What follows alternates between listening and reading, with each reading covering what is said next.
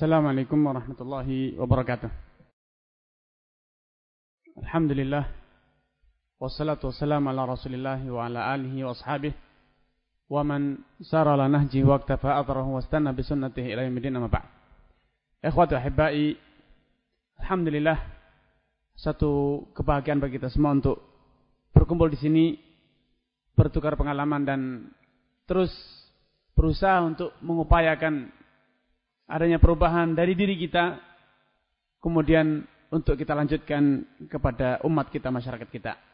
Karena setiap perubahan itu pastilah dimulai dari diri kita terlebih dahulu. Tidak mungkin kita menanti orang untuk merubah diri kita.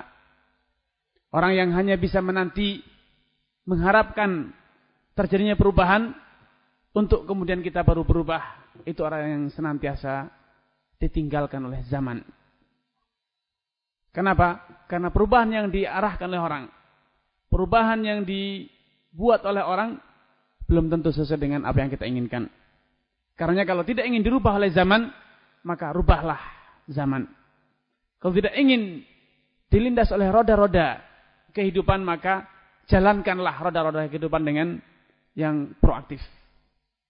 Saudaraku seiman dan seakidah, satu tema yang saya yakin kita semuanya sudah sering mendengarnya, yaitu dahulu Nabi SAW, Abdurrahman bin Auf dan juga Utsman bin Affan serta para sahabat serta para ulama yang lainnya, dikenal mereka sebagai saudagar-saudagar yang sukses. Di saat yang sama mereka saudagar sukses. Namun kesuksesan sebagai seorang saudagar tidak menghalangi mereka untuk menjadi orang sukses di akhirat. Abdurrahman bin Auf, saudagar kaya di dunia, kaya raya, dan di akhirat mendapatkan jaminan masuk surga luar biasa. Utsman bin Affan pun demikian. Az-Zubair bin Al-Awwam pun demikian. Namun demikian, perdagangan mereka tidak menjadikan mereka terhalang untuk bisa menjadi orang paling utama di zamannya. Sehingga Abdurrahman bin Auf, Az-Zubair bin Awwam, Utsman bin Affan termasuk 10 orang yang dikabarkan masuk surga oleh Rasulullah SAW. Ini tentu adalah cita-cita kita semuanya. Sukses dunia dan akhirat. Mengapa? Ini harus kita pahami. Seringkali ada satu anggapan, persepsi, dan ini mungkin karena berkaitan dengan pola pikir. Pilih dagang atau beribadah. Milih berdagang atau menuntut ilmu. Berdagang atau berdakwah. Berdagang atau berkontribusi dalam kemajuan umat. Seringkali diperadukan padahal tidak saling bertentangan. Sejarah telah membuktikan, sejarah keemasan dibangun oleh orang-orang yang berjiwa besar. Mentalnya siap untuk menampung beban sebagai seorang da'i, seorang ulama, seorang saudagar, dan di saat yang sama seorang mujahid, angkat senjata di medan perang. Luar biasa, jiwa-jiwa besar. Nah, kesempatan ini saya ingin mengajak saudara sekalian untuk menjadi orang-orang besar seperti mereka. Kita ingin meneladani bagaimana mereka memandang berbagai hal ini sehingga mereka bisa merengkuhnya dalam waktu yang sama. Menjalankannya dalam waktu yang sama tanpa harus dipertentangkan. Karena poin pertama yang ingin saya suarakan, saya ajak semuanya ini bisa disatukan. Menjadi ulama, menjadi mujahid, menjadi saudagar kaya raya sukses, semuanya itu sangat mungkin untuk kita lakukan. Sehingga hal yang pertama harus kita rubah pola pikir. Jangan diperadukan, jangan dipertentangkan, karena Islam tidak pernah memberikan pilihan, pilih. Namun Islam bahkan menganjurkan semuanya, ayo ambil semuanya kalau bisa. Khairukum anfa'ukum linnas. Orang yang paling baik dari kalian adalah yang paling banyak berguna bagi masyarakat. Ilmu berguna, harta berguna, tenaga berguna, pikiran berguna. Kenapa tidak? Kalau kita bisa menggabungkan semuanya, apa salahnya? Nah, dalam konteks pertemuan kita di hari ini adalah dalam konteks seminar ataupun munas KPMI, maka tentu tema utama, isu utama yang kita angkat adalah berniaga. Karena ini adalah komunitas para pengusaha. Nah, yang harus dipahami dalam konteks sebagai seorang pengusaha adalah apa sih dunia usaha menurut Islam? Dan seperti apa seharusnya seorang muslim berniaga? Saya beri judul tema ini dengan mengatakan antara bisnis dan memakmurkan bumi. Dalam konsep perdagangan kontemporer, seringkali orang itu memahami bisnis itu adalah upaya menguruk keuntungan dengan bermodalkan sekecil-kecilnya mendapatkan keuntungan sebesar-besarnya. Tidak pernah ada yang bertanya bagaimana prosesnya. Caranya bagaimana? Namun dalam Islam tidak. Lihatlah konsep yang telah Allah gariskan dalam ayat ini. Allah mengatakan, "Huwa ansha'akum minal ardi wasta'marakum fiha." Allah yang telah menciptakan kalian dari bumi, dari tanah, dan Allah menyerahkan tanggung jawab kepada kalian untuk memakmurkan bumi. Sehingga ketika kita sebagai seorang muslim menjalankan suatu aktivitas, baik berdakwah, menyebarkan ilmu, berjuang, berjihad, atau berdagang, seharusnya perdagangannya adalah merupakan upaya konkret kita untuk berpartisipasi memakmurkan bumi, menjaga eksistensi bumi, bukan hanya untuk mengeruk kepentingan pribadi. Dengan demikian ada semangat kebersamaan, ada kepedulian terhadap sesama. Bukan hanya egois. Yang penting saya untung, yang lainnya bangkrut, yang lainnya jatuh, yang lainnya gugur, saya tidak peduli. Bukan demikian. Perdagangan bukanlah bagaikan hutan rimba. Yang kuat harus yang menang, sedangkan yang lemah harus menyingkir. Tidak demikian perdagangan dalam Islam. Islam menggariskan hubungan pedagang dengan sesama pedagang, pedagang dengan konsumen, pedagang dengan masyarakat, dengan semua komponen umat adalah hubungan yang mutualisme, saling mendukung, saling menguntungkan. Karena tidak boleh Islam mengharamkan praktek-praktek yang hanya ingin menang sendiri. Monopoli diharamkan dalam Islam. Karena jelas monopoli adalah upaya mengeruk keuntungan walau dengan mencelakakan orang lain, menyengsarakan umat. Melangkahi penjualan orang, merebut barang yang sedang ditawar oleh orang, kemudian kita serobot untuk kita tawar. Ini adalah cara-cara keji dalam berdagang yang diharamkan. Kenapa? Tentu ini akan meresahkan. Bila ini terjadi, maka dunia bukan menjadi makmur, namun dunia akan menjadi gersang karena apa? Persaingan yang tidak sehat. Begitu juga Islam mengharamkan praktek-praktek yang jelas itu akan merusak muka bumi, menjadikan bumi ini tidak makmur, muka bumi ini tidak nyaman untuk dihuni. Misalnya praktek samsarah, menjadi broker antara orang-orang kampung yang datang membawa hasil produksinya, hasil pertaniannya, kemudian kita cegat di luar pasar. Atau kita bersikap-sikap malas, nunggu di pasar, hanya menjual jasa, silakan orang kampung kalau menjual, jual lewat saya. Ini yang samsarah, praktek menjadi broker, makelar yang diharamkan, yaitu makelar yang malas. Hanya apa? Menanti. Di saat petani, di saat produsen, di saat pengrajin telah lelah produksi, lelah membawa, kita menanti dan kita memungut dari dua belah pihak. Dari produsen dan juga dari konsumen. Kita hanya memperpanjang mata rantai, bukan mempersingkat. Andai sebagai seorang broker kita berpikir cerdas. Kasihan mereka saudara-saudara kita yang petani, nelayan, produsen yang tidak mampu memasarkan.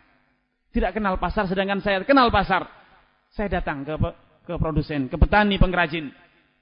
Kalian punya produk, punya barang yang bagus, saya tahu pasar. Saya akan bawa ke pasar. Saya beli dari kalian, saya akan jual ke pasar. Sehingga ada upaya-upaya proaktif untuk sama-sama menggerakkan roda-roda ekonomi. Bukan hanya menanti. Di saat roda berjalan kemudian kita menyusup. Ini praktek-praktek yang orang-orang yang berjiwa mentalitas malas.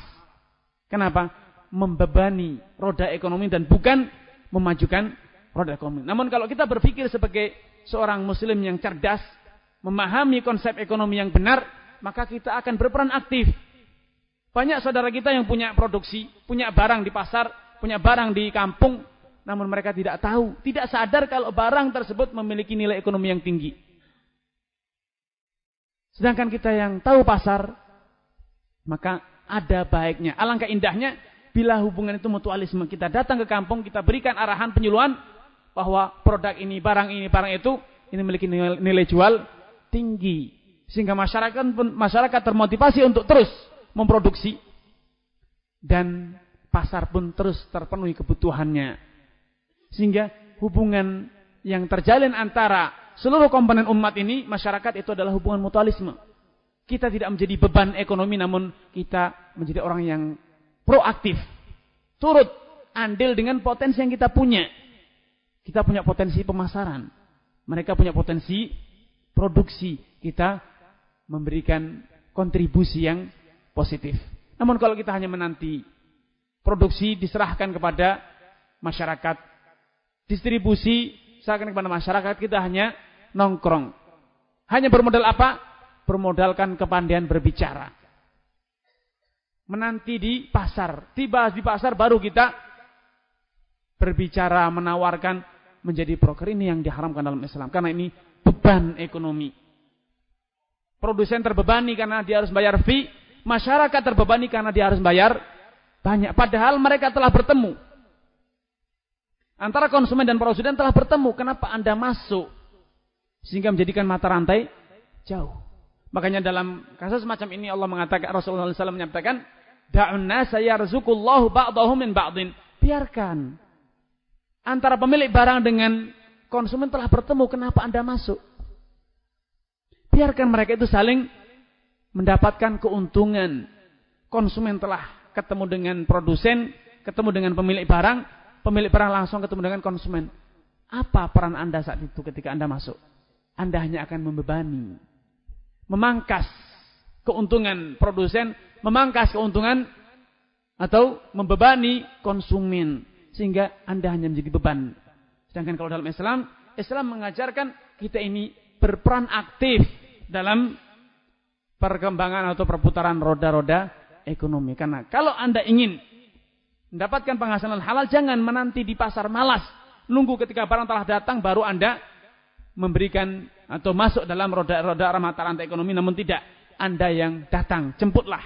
Makanya dalam satu riwayat dinyatakan, al-muhtakiru mal'un, orang yang monopoli itu dilaknati, sedangkan al-jalib, orang yang proaktif menjemput barang ke kampung, ke tempat yang ada produksi, kemudian dibawa ke pasar, itu marzuk, orang yang akan mendapatkan rezeki keuntungan. Artinya barokah. Kenapa? Orang yang proaktif, orang yang tahu pasar. Broker yang tahu pasar, bila dia proaktif menjemput barang ke kampung, maka dia itu telah memberikan kontribusi positif. Banyak di kampung, orang-orang yang tidak tahu bahwasanya tanamannya itu memiliki nilai ekonomis. Hasil karyanya itu memiliki nilai ekonomis. Banyak dari pengrajin yang mereka tidak tahu kalau hasil karyanya ini memiliki nilai jual tinggi. Karena Anda yang tahu, tolong tunjukkan. Ayo proaktif, bangun masyarakat saling menguntungkan. Al-Jalib, orang yang berperan proaktif mendatangkan barang dari kampung itu marzuk. Itu akan mendapatkan rezeki. Baik, next. Selanjutnya.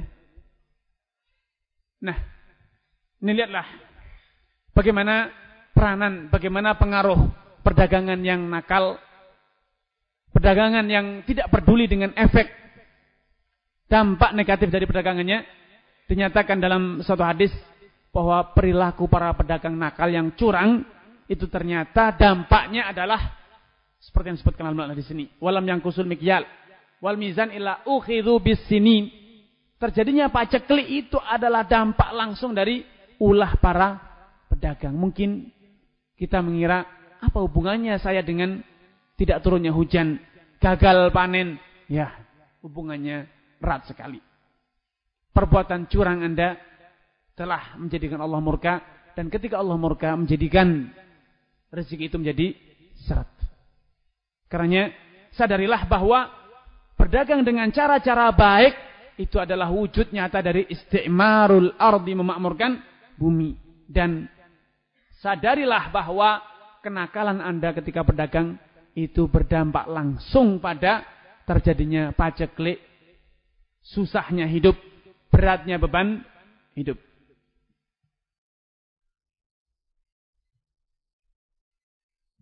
Sekarang saya ingin sedikit merubah. Saya ingin mengajak antum sekalian merubah pola pikir. Seringkali kenapa saya mengatakan punya warisan besar atau usaha sukses? Seringkali dalam berbagai kesempatan, momentum-momentum yang saya hadiri, seringkali saudara-saudara kita, teman-teman kita bertanya, Ustaz, saya ini punya minat untuk usaha. Tertarik sekarang, termotivasi untuk berusaha, tapi tidak punya modal.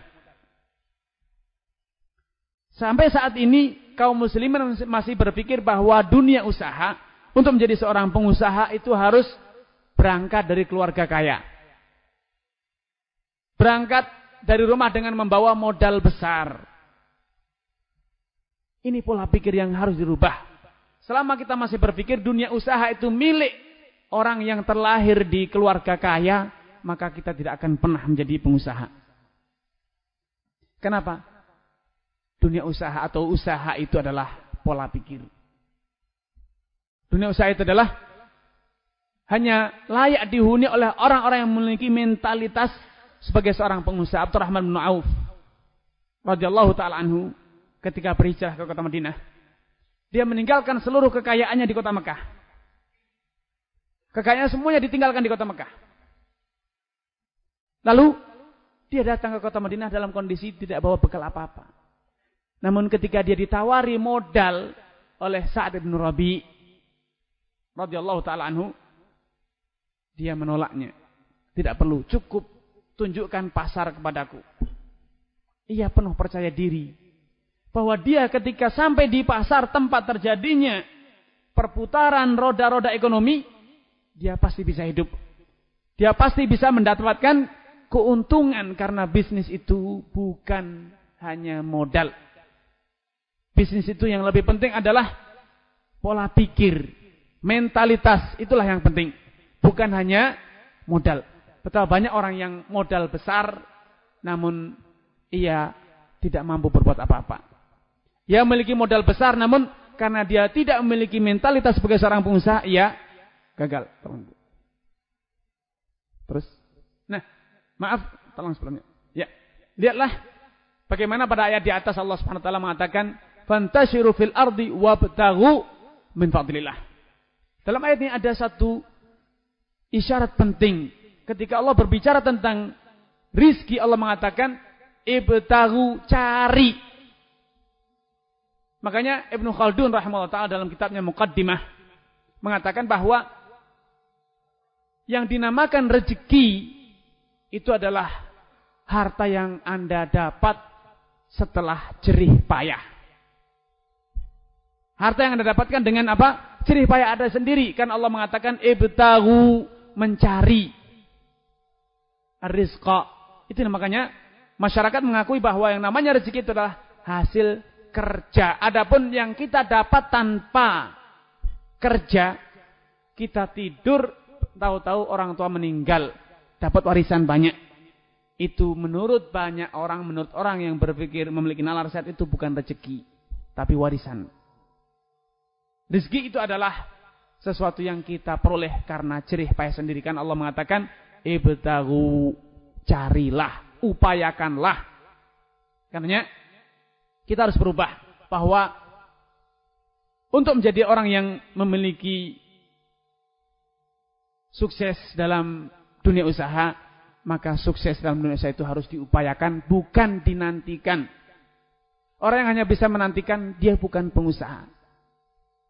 Orang yang sukses dalam dunia usaha adalah orang yang paling sering berupaya, bekerja, berjuang untuk menjemput sukses. Sebagaimana Allah isyaratkan, ibtaghu indallahi rizq, fabtaghu indallahi rizqa. Carilah rezeki di sisi Allah Subhanahu wa taala, bukan dengan cara nantikan rezeki. Baik.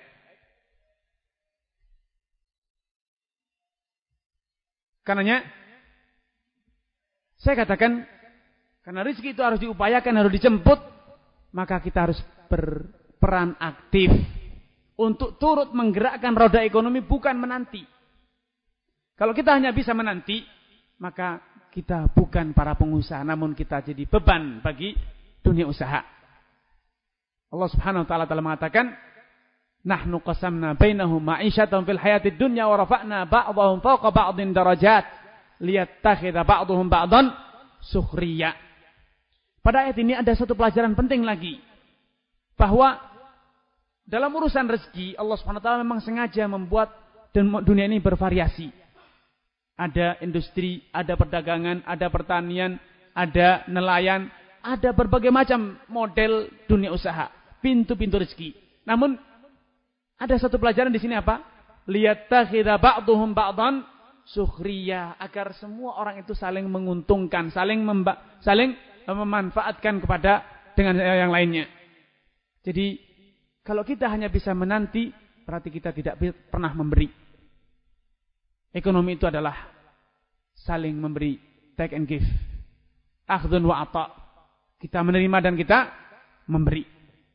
Sehingga kita harus mulai berpikir, apa kontribusi saya dalam roda-roda ekonomi? Jangan hanya bisa menjadi konsumen yang hanya bisa menanti dan menanti. Namun kita harus turut berperan aktif, karena Allah telah menggariskan liyattakhidha ba'dhum ba'dhan sukhriya. Kita itu harus saling memanfaatkan. Sebagaimana kita dimanfaatkan orang, maka kita harus bisa memanfaatkan peluang. Kehadiran mereka harus bisa menjadi peluang, sebagaimana kehadiran kita menjadi peluang bagi mereka. Karenanya jangan hanya berpikir, oh dia punya usaha ini ya, kemudian pintar dia mencari peluang usaha. Subhanallah. Siapapun yang hadir di dunia ini di depan mata Anda itu adalah peluang bisnis bagi Anda. Hanya saja Anda jeli membaca atau tidak. Karena Allah telah menggariskan liyattakhidha ba'dahum ba'dhan sukhriya, sesama mereka itu saling memanfaatkan. Jadi kita harus mulai berpikir, siapapun yang hadir, siapapun yang ada, maka itu adalah peluang. Namun apakah Anda mampu membacanya atau tidak?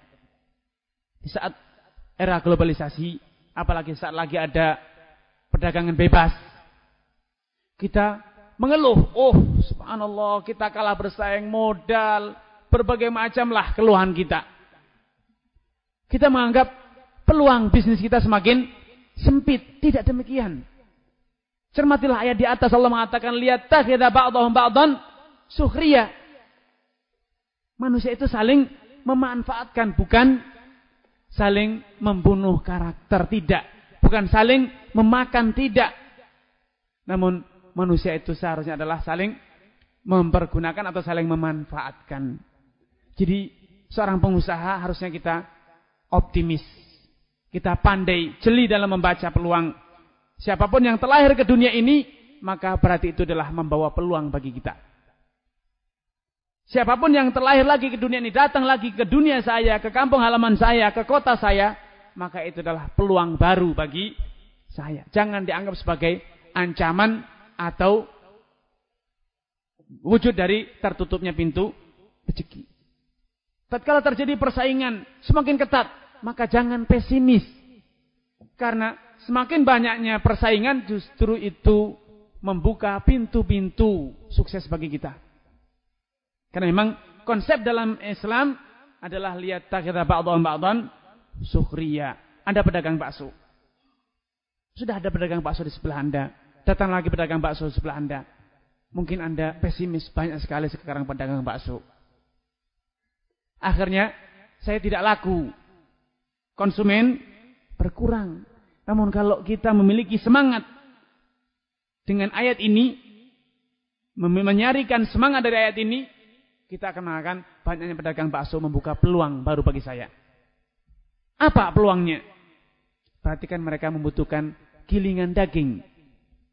Kenapa? Daripada Anda yang menjual baksonya, Anda yang menyiapkan gilingan bakso.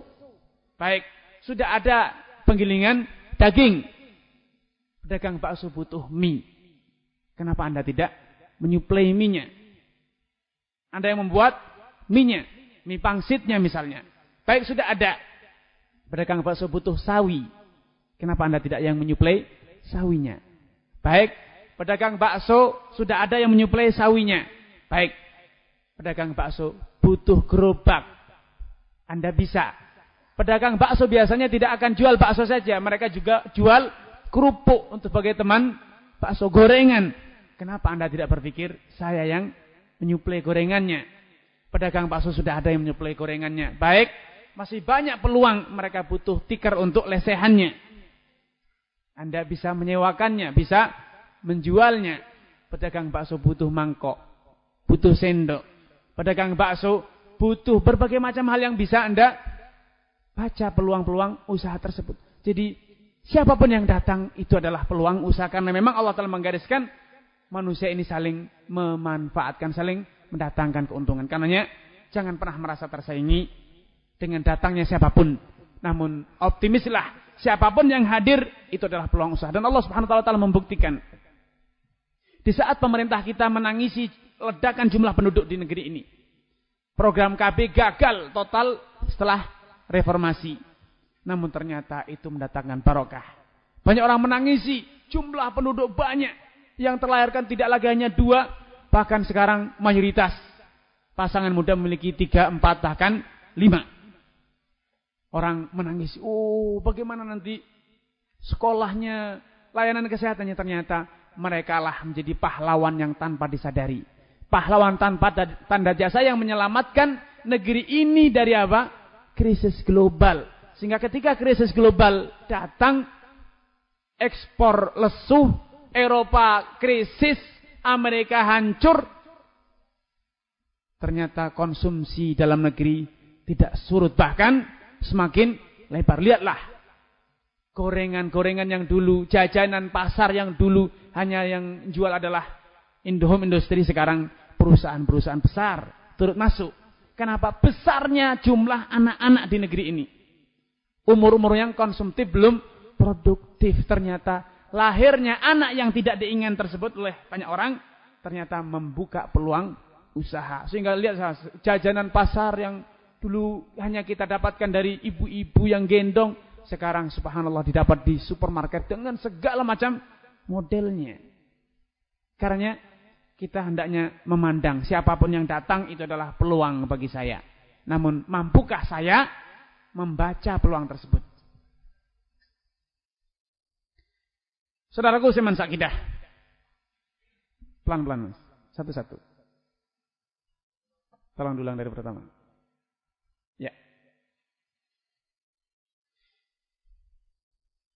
Dunia usaha, bisnis itu bagaikan hutan rimba. Akan melalui siklus.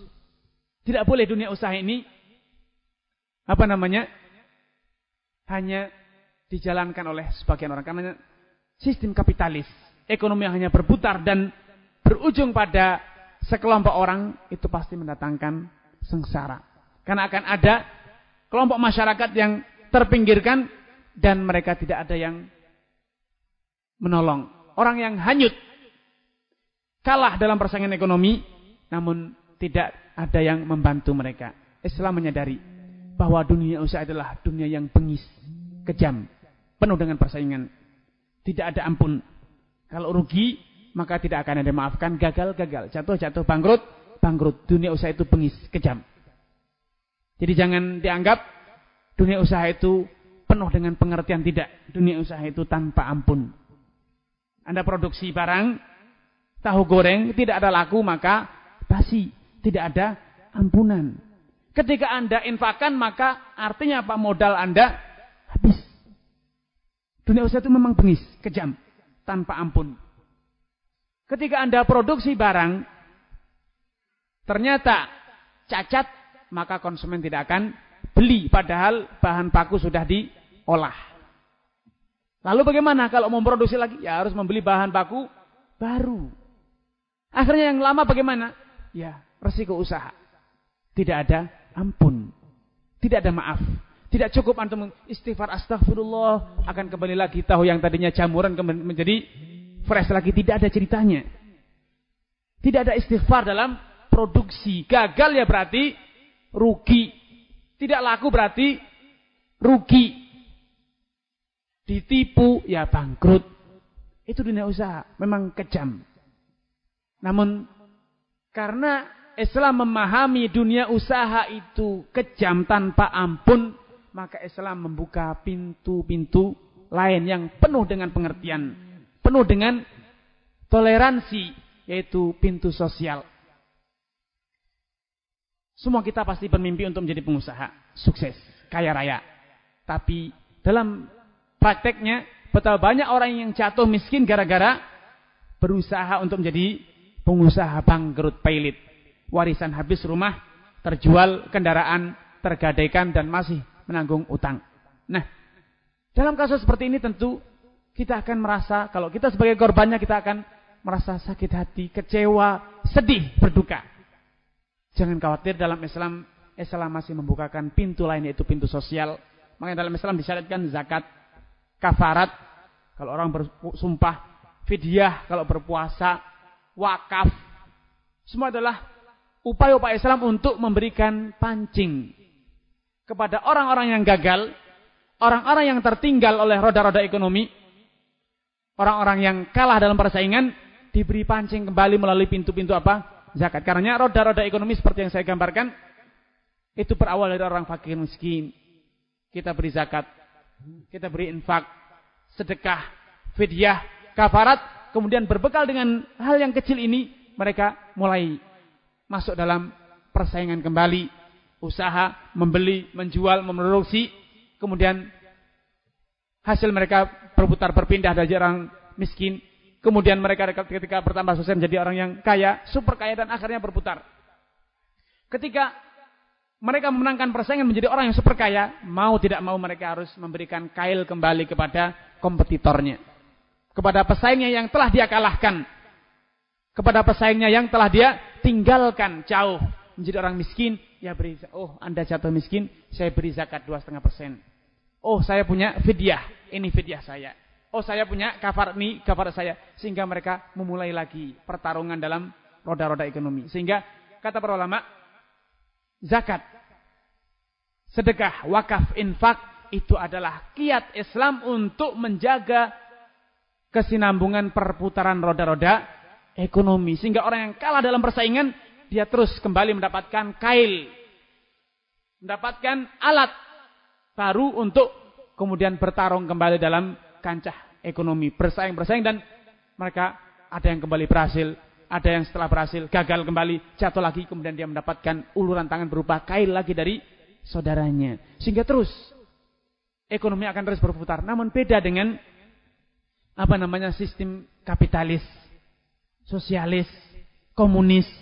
Tidak ada cara untuk memancing terus berputarnya atau menjaga terus perputaran ekonomi terus berkesinambungan. Ketika harta telah sampai kepada orang yang paling kaya, maka tidak ada pintu untuk bisa kembali kepada orang yang miskin. Namun Islam tidak. Anda suka atau tidak, Anda harus mengeluarkan 2,5% dari hasil Anda, dari kekayaan Anda, untuk apa? Untuk dijadikan sebagai kail bagi saudara-saudara yang gagal, saudara-saudara yang terlindas oleh roda-roda ekonomi. Akhirnya dengan berbekalkan kail tersebut, mereka bisa memasuki medan persaingan kembali. Demikian seterusnya. Karenanya dinyatakan oleh para pengamat ekonomi, zakat itu adalah kiat paling manjur untuk terus mendorong roda-roda ekonomi ini berputar. Namun perpajakan itu adalah bentuk kebijaksanaan yang membunuh perputaran roda ekonomi. Kenapa? Karena pedagang, ketika mereka sukses, mereka akan dengan sengaja berpura-pura bangkrut. Berpura-pura memiliki hutang. Pemasukan ditulis sebagai hutang. Akhirnya tidak terkena pajak. Namun kalau dalam Islam Anda berhutang, berarti kewajiban zakat Anda bertambah. Jangan khawatir.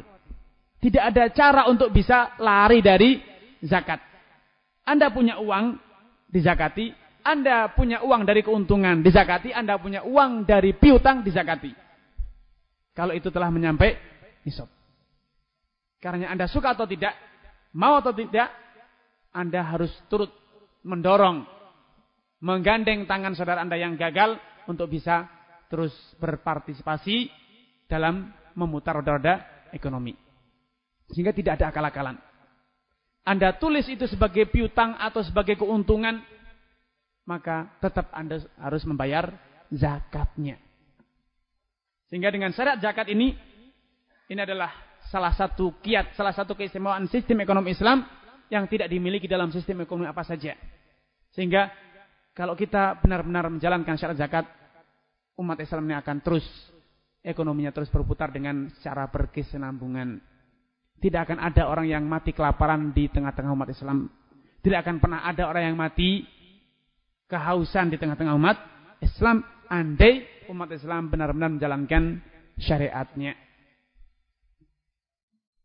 Karenanya dalam ayat surat Hasyr ini Allah menyatakan kaila yakuna dulatan bainal aghniyai minkum. Adanya syariat baik, pembagian harta rampasan perang itu adalah salah satu kiat Allah Subhanahu wa taala untuk menjadikan harta ini terus berputar dan tidak hanya dimiliki dinikmati oleh sekelompok orang. Dan ini oleh para pakar ekonomi Islam dinyatakan bahwa adanya akad-akad sosial, zakat, sedekah, ghanimah, rampasan perang dan fai' dan lain sebagainya itu adalah pintu atau cara Islam untuk bisa mempertahankan, menolong orang-orang yang kalah dalam persaingan perdagangan untuk bisa kembali bangkit dan kembali bangkit. Sehingga dengan demikian roda-roda ekonomi akan terus berputar. Lihatlah tadi hadis yang telah saya sampaikan, da'unna sayarzuqullahu ba'dahum min ba'din. Hubungan konsumen dengan pedagang, hubungan produsen dengan pedagang itu adalah hubungan yang seharusnya dibangun dengan pola mutualisme saling menguntungkan, bukan hanya ingin untung sendiri. Baik. Ini contoh bagaimana para pedagang zaman dahulu, zaman keemasan Islam, menyadari pentingnya kesinambungan perputaran roda ekonomi. Contoh pertama misalnya, Abdullah bin Al-Mubarak, seorang ulama besar. Di saat sama beliau adalah seorang saudagar kaya raya. Suatu hari ditegur oleh Al-Fudail bin Iyad. Wahai Abdullah bin Mubarak, engkau ini menganjurkan kita untuk zuhud. Tidak berfoya-foya dengan harta. Ya seperlunya saja kalau menggunakan harta. Namun heran engkau ini terus berdagang. Bahkan menjadi orang yang kaya raya. Simak bagaimana semangat beliau. Katanya, aku melakukan hal ini demi menjaga nama baikku dan harga diriku, sebagaimana aku menjadikannya sebagai sarana menjalankan ketaatan kepada Tuhanku. Ini semangatnya. Namun lihatlah. Tolong. Lihatlah bagaimana praktek beliau ketika beliau sukses menjadi seorang saudagar kaya. Apakah kekayaannya itu dinikmati sendiri? Tidak. Namun beliau gunakan untuk turut serta memutar roda-roda ekonomi, karena di tengah-tengah umat ini ada orang-orang yang tidak sempat, tidak mampu untuk turut berkompetisi dalam mencari keuntungan, mencari harta, yaitu para tulabul ilm, para fuqara, para masakin, yang mereka itu juga punya peran penting dalam kehidupan umat. Karena Abdullah Mubarak dengan sadar mereka punya peran, namun mereka butuh dukungan. Maka beliau sadar memberikan dukungan yang seperlunya, itu membagi-bagi hartanya kepada para ulama, kepada para tulabul ilm yang mereka memiliki kontribusi besar dalam mencerdaskan umat, menjaga iman umat, menjaga kejayaan Islam. Maka dia, harta hasil dari pedagangnya ini digunakan untuk menyupport mereka para pejuang-pejuang umat. Ini kesadaran Abdul Mubarak bahwasanya umat ini harus saling menguntungkan, saling bahu-membahu tolong menolong, bukan hanya untuk mencari kepentingan pribadi. Karena saya ingin sedikit mengkritisi, seringkali ketika kita bertanya atau sedikit merenung, kita mengimpikan menjadi orang sukses. Ketika kita ditanya, kenapa engkau berdagang? Saya ingin berdagang. Agar apa? Agar jadi orang kaya. Kalau kaya terus bisa haji. Kalau kaya terus bisa beli rumah. Terus menafkahkan istri. Selesai. Mana kontribusi Anda untuk umat Islam? Itu cita-cita terbesar kita.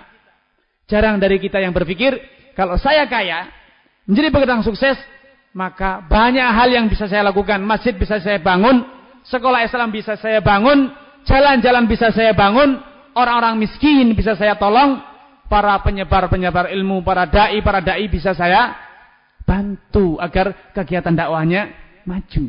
Siapa dari kita yang berpikir seperti itu? Kebanyakan kita hanya berpikir, kalau saya punya kekayaan, saya bisa haji, saya bisa umroh, saya bisa menafkahi anak istri, membeli kendaraan untuk anak istri, rumah. Itu cita-cita kita. Namun lihat praktek Abdullah bin Mubarak. Ketika dia sebagai seorang saudagar kaya, niat dia berdagang adalah untuk memberi kontribusi, support kepada para pejuang Islam yang lainnya. Karena dia sadar, Islam bukan hanya milik dia. Islam tidak mungkin jaya hanya karena dia, akan tapi Islam akan jaya bersama-sama dengan umat yang lain, dengan saudara kita yang lain. Masyarakat ini akan menjadi makmur karena kelengkapan komponen yang ada di masyarakat. Ada ulamanya, ada saudagarnya, ada perjuangnya, pembela kebenaran yang angkat senjata, dan ada pemikirnya. Dan semua itu dibutuhkan oleh umat. Kita membutuhkan, cepat atau lambat, sadar atau tidak, kita membutuhkan akan kehadiran mereka. Sehingga kita ini saling menguntungkan, saling memberi, saling mendukung. Ini semangat dulu para pedagang. Contoh lain, Laits bin Sa'ad. Laits bin Sa'ad adalah ulama besar.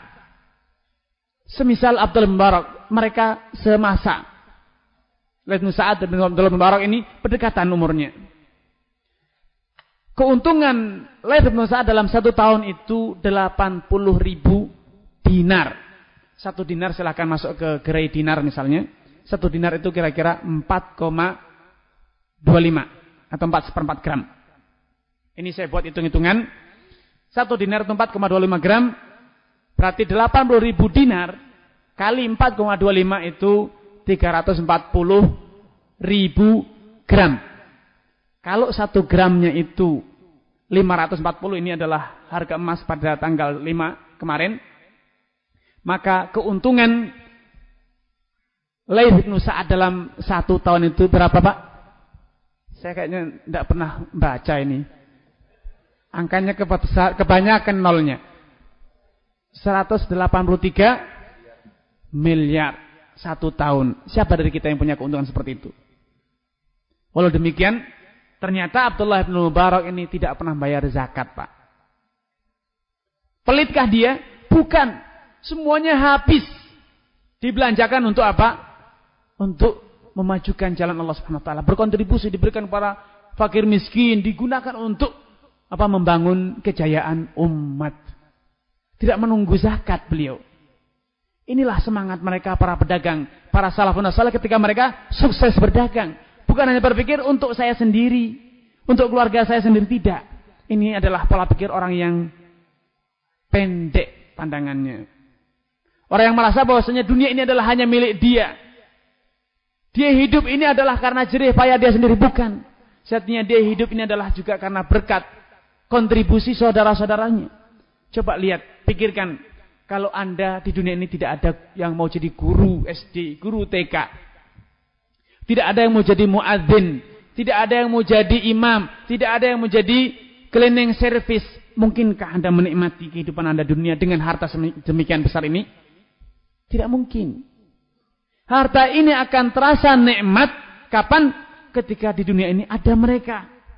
Ada cleaning service, ada satpam, ada fakir miskin yang mau kita pekerjakan, ada semua komponen umat. Karena Anda harus menyadari bahwa kehadiran mereka itu penting. Karena bertanya, lalu apa jasa Anda kepada mereka, kontribusi Anda kepada mereka? Mereka telah terbukti memberikan kontribusi dalam kehidupan Anda. Lalu apa kontribusi Anda dalam kehidupan mereka? Kita hanya berpikir, jangan hanya berpikir, saya sudah bayar. Tidak. Karena betapa banyak nilai yang kita berikan ini, pembayaran yang kita berikan itu ternyata seringkali jauh dibanding fungsi kegunaan jasa yang mereka berikan kepada kita. Andai kita menjalankan tugas mereka secara sendiri, kita akan pusing. Contohnya misalnya, mungkin Anda sekarang berpikir, saya sudah menyekolahkan anak saya di sekolah favorit dengan harga yang mahal. SPP yang mahal.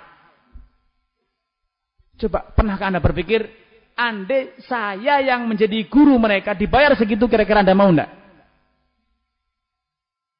Nah, sebagai guru, ngajari anak Anda dan juga anak orang dengan bayaran sedemikian itu. Mungkin 5 juta, mungkin 10 juta.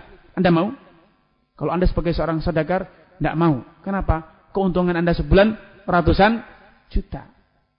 Sehingga Anda mau tidak mau, oh murah segitu itu. Subhanallah, ketika Anda menyadari murah, padahal itu artinya besar. Anak saya jadi pandai. Anak saya jadi nurut. Anak saya jadi cerdas. Berarti kan nilainya besar sekali. Kontribusi mereka dalam hidup Anda besar. Namun mengapa kita hanya berpikir, oh mereka sudah saya bayar. Ternyata pembayaran yang kita berikan itu jauh lebih kecil nilainya dibanding jasa yang telah mereka berikan kepada kita. Anda mungkin punya seorang karyawan cleaning service di kantor Anda, di rumah Anda. Sopir pribadi. Mungkin Anda berpikir, saya sudah bayar dia satu bulan. Gaji yang saya berikan dia di atas rata-rata. UMR 800 saya beri dia 1 juta. Rata-rata sopir 1 juta saya beri dia 1.200.000. Coba Anda sesekali duduk berpikir, jasa yang dia berikan kepada Anda, itu nilainya, apakah senilai yang Anda berikan? Dia pagi-pagi telah membersihkan kendaraan Anda, mengantar Anda, setia menunggu Anda. Andai Anda melakukan itu, Anda mau? Kehadiran mereka ternyata manfaatnya besar sekali. Karena jangan hanya berpikir, oh sudah saya bayar, tidak. Itu belum memenuhi tanggung jawab moral. Secara moral kita ternyata kehadiran mereka itu sangat berarti dalam kehidupan kita. Karenanya praktek saudagar kaya ini Laits bin Sa'ad yang keuntungannya itu dibagi-bagikan kepada masyarakat. Karena beliau menyadari kehadiran mereka itu sangat berarti dalam hidupnya. Melebihi apa yang selama ini telah dia berikan dalam bentuk apa? Imbal balik.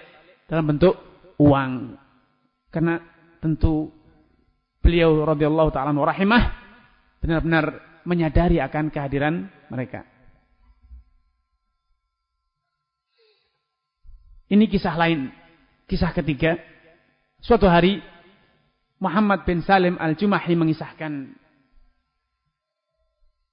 Abdullah bin Ja'far inilah cucu Rasulullah SAW. Kedapatan menawar barang seharga 1 dirham.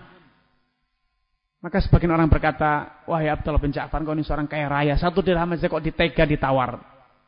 Padahal kalau engkau sedekah, ribuan dirham engkau bayar. Engkau menyedekahi, membebaskan utang orang lebih dari 7.000 dinar, tidak masalah. Tapi ini 1 dirham saja kok ditawar. Pelitnya katanya. Lihat bagaimana jawaban Abdullah bin Ja'far. Katanya, Zaka mali juttu bihi wa hadza aqli. Bakhiltu bihi. Katanya, kalau aku sedang berdagang, yang berbicara itu logikaku. Waspada, ini tukar-menukar.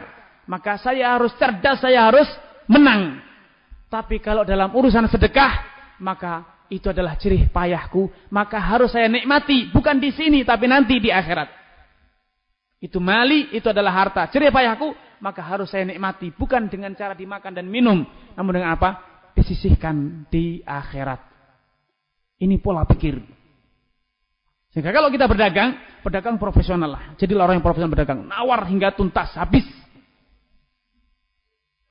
Tidak masalah dalam berdagang, namun kalau sedekah jangan nawar. Karena ketika Anda bersedekah, sejatinya Anda itu sedang menyisihkan harta Anda untuk Anda nikmati sendiri. Jangan dihitung-hitung. Makanya Asma bintu Abu Bakar. Suatu hari ketika dia ingin bersedekah, maka Rasulullah memberikan pesan kepadanya. La tu'i fayu'illahu alaik. Wahai Asma, kalau engkau bersedekah jangan hitung-hitungan. Kalau engkau hitung-hitungan, Allah akan hitung-hitungan pula denganmu. Oh, saya sudah sedekah 10.000. Ingat, Allah tuh memberi Anda tanpa imbalan, bukan hanya 10.000. Banyak sekali tanpa ada imbalan. Mata Anda, telinga Anda, udara yang Anda hirup, sinar matahari yang Anda peroleh, dan berbagai hal itu tanpa ada imbalan sedikit pun dari kita. Maka mengapa ketika kita beribadah dengan bersedekah kita hitungan? Inilah pola pikir yang ada di zaman dahulu para saudagar-saudagar sukses. Abdullah bin Ja'far ini adalah saudagar kaya raya. Dan beliau adalah cucu Rasulullah sallallahu alaihi wasallam. Ini figur, ini pola pikir mereka para saudagar muslim. Nah, kita berpindah tema. Akhir-akhir ini sedang marak dibicarakan tentang apa? Keterbatasan sumber daya alam. Minyak, katanya Indonesia ini cadangan minyak hanya tersisa 12 tahun. Itu kata mereka. Sehingga rame-rame ada kepanikan, seruan-seruan untuk efisiensi. Betul, efisiensi ngirit itu adalah suatu tuntutan, suatu keharusan. Tidak ada pilihan lain. Kita harus, tidak boleh israf, tabdir, tidak boleh. Tapi bukan berarti kita percaya bahwa SDA itu terbatas. Sumber daya alam itu terbatas. Allah Subhanahu Wa Taala kaya raya, tidak pernah berkurang hartanya. Tidak pernah berkurang rezekinya. Namun yang jadi masalah adalah kita mampu menempatkan rezeki itu pada posisi yang benar atau tidak. Kita mampu mengolahnya atau tidak. Kita mampu memanfaatkannya atau tidak. Masalah keterbatasan itu bukan hal yang baru. Itu tidak benar. Sumber daya alam ini tidak pernah habis. Lihat emas. Ditambang dari zaman Nabi Adam hingga zaman sekarang. Pernahkah habis? Karenanya Ibn Khaldun memberikan satu ahli sejarah. Mengatakan dunia ini tidak pernah pergi. Yang pergi itu manusianya. Dunia ini silih berganti, dihuni, namun harta, rezeki ini tidak pernah dibawa pergi. Sehingga satu generasi dengan segala hiruk pikuk harta dunia yang ada, itu ketika mereka pergi akan meninggalkan seluruh harta ini untuk generasi selanjutnya. Hanya saja siapa yang menerimanya, Anda atau dia. Itu saja yang berbeda. Dahulu, Qarun itu memiliki harta yang melimpah ruah. Apakah dibawa pergi oleh Qarun? Dibawa mati oleh Qarun? Tidak. Ditinggalkan untuk generasi selanjutnya. Lihatlah emas, perak tidak pernah habis. Karena emas dan perak itu terus berputar. Anda sekarang memiliki 1 kuintal emas. Tapi 1 kuintal emas ini tidak akan Anda bawa mati. Tidak akan mati emasnya. Pasti akan tertinggal dan tersisa. Dan ketika tersisa, oleh anak keturunan Anda dibagi. Karena ketika dibagi, itu akan terus berputar di tengah-tengah masyarakat. Tidak pernah habis. Karena Rasulullah SAW mengatakan, "Ara'aita ma anfaqallahu mundu khalaqas samawati wal ardh." Tidakkah kalian pernah pikirkan rezeki Allah yang Allah berikan kepada manusia pertama hingga zaman sekarang dan seterusnya, itu tidak pernah mengurangi rezeki Allah. Sedikit pun, kecuali bagaikan jarum yang dicelupkan ke dalam lautan. Kenapa demikian? Karena memang rezeki itu tidak pernah mati. Lihatlah makanan yang Anda makan. Itu akan kembali ke bumi. Dan ketika kembali ke bumi, itu akan kembali tumbuh lagi, berputar, siklus. Anda yang tidak mengalami siklus. Bapak Anda mati, selesai. Tidak kembali lagi. Anda akan mati juga tidak akan pernah bangkit kembali, kecuali nanti di akhirat. Namun apa yang Anda miliki itu akan terus diputar di masyarakat. Sekarang milik Anda, besok menjadi milik dia. Besok menjadi milik dia, suatu saat akan menjadi milik anak keturunan Anda kembali. Sehingga sejatinya SDA itu tidak terbatas. Yang terbatas itu adalah nalar kita. Kita memandang, kalau kita punya 10.000, berarti harta saya terbatas. Betul. Anda hanya memiliki 10.000. Tapi harta itu tidak pernah habis di dunia ini. Karena seperti yang saya gambarkan, ekonomi dalam Islam itu harus terus berputar. Tidak boleh dihentikan.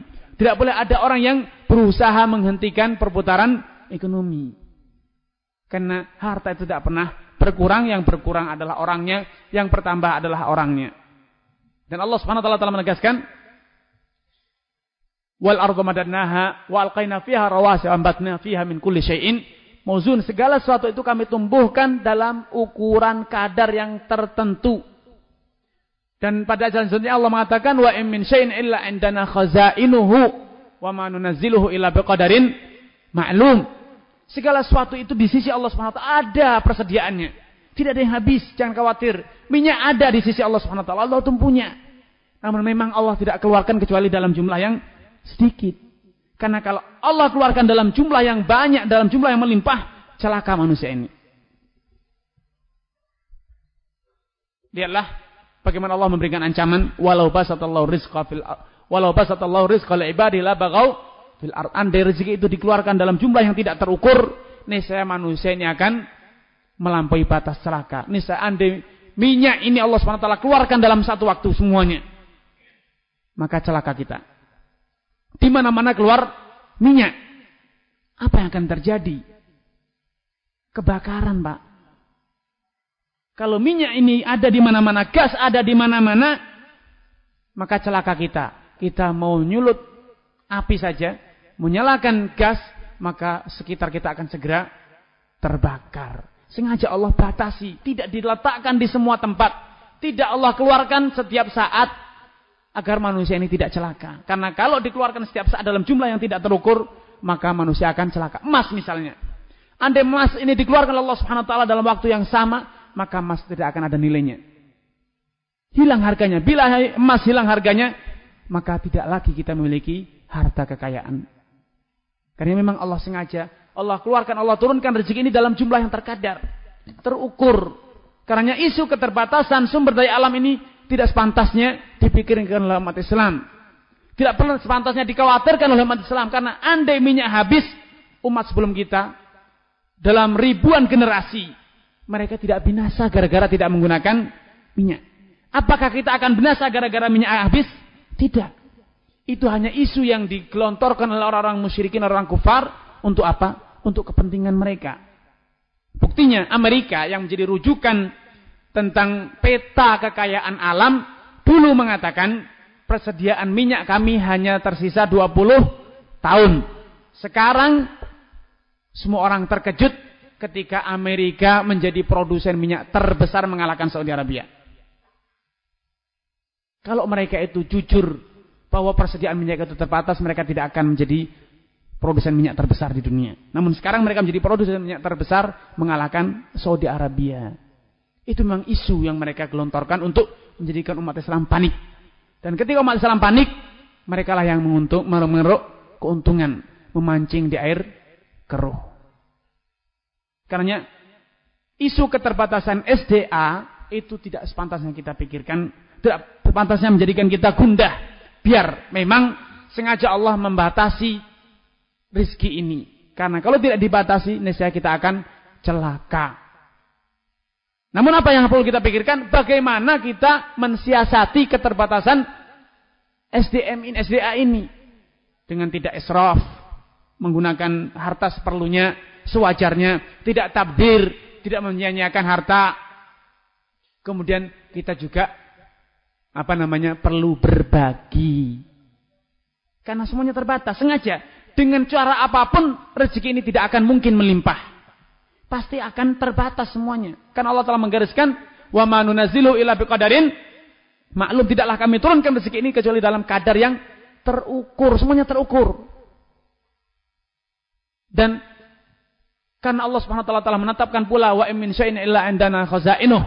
Segala satu sudah menjadi kita miliki perbendaharanya, dan pada ayat lain juga Allah mengatakan wa min syai'in illa 'ala Allahi wa ma min dabbatin illa 'ala Allahi rizquha. Tidaklah ada makhluk hidup di dunia ini kecuali Allah telah menanggung rezekinya. Sehingga secara logika bila kita kaitkan dua ayat ini, kita akan sampai pada kesimpulan bahwa sumber daya alam yang di bumi ini tidak akan pernah kurang.